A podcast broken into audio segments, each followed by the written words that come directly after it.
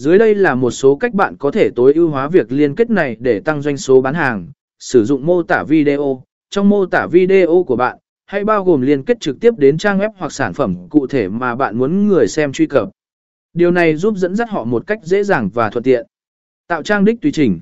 Nếu bạn muốn theo dõi hiệu suất của chiến dịch TikTok, hãy tạo trang đích tùy chỉnh dành riêng cho liên kết từ TikTok. Trang này có thể được tối ưu hóa để chuyển đổi người xem thành khách hàng và thu thập thông tin cần thiết. Liên kết trong phần giới thiệu trang cá nhân, nếu bạn có một trang cá,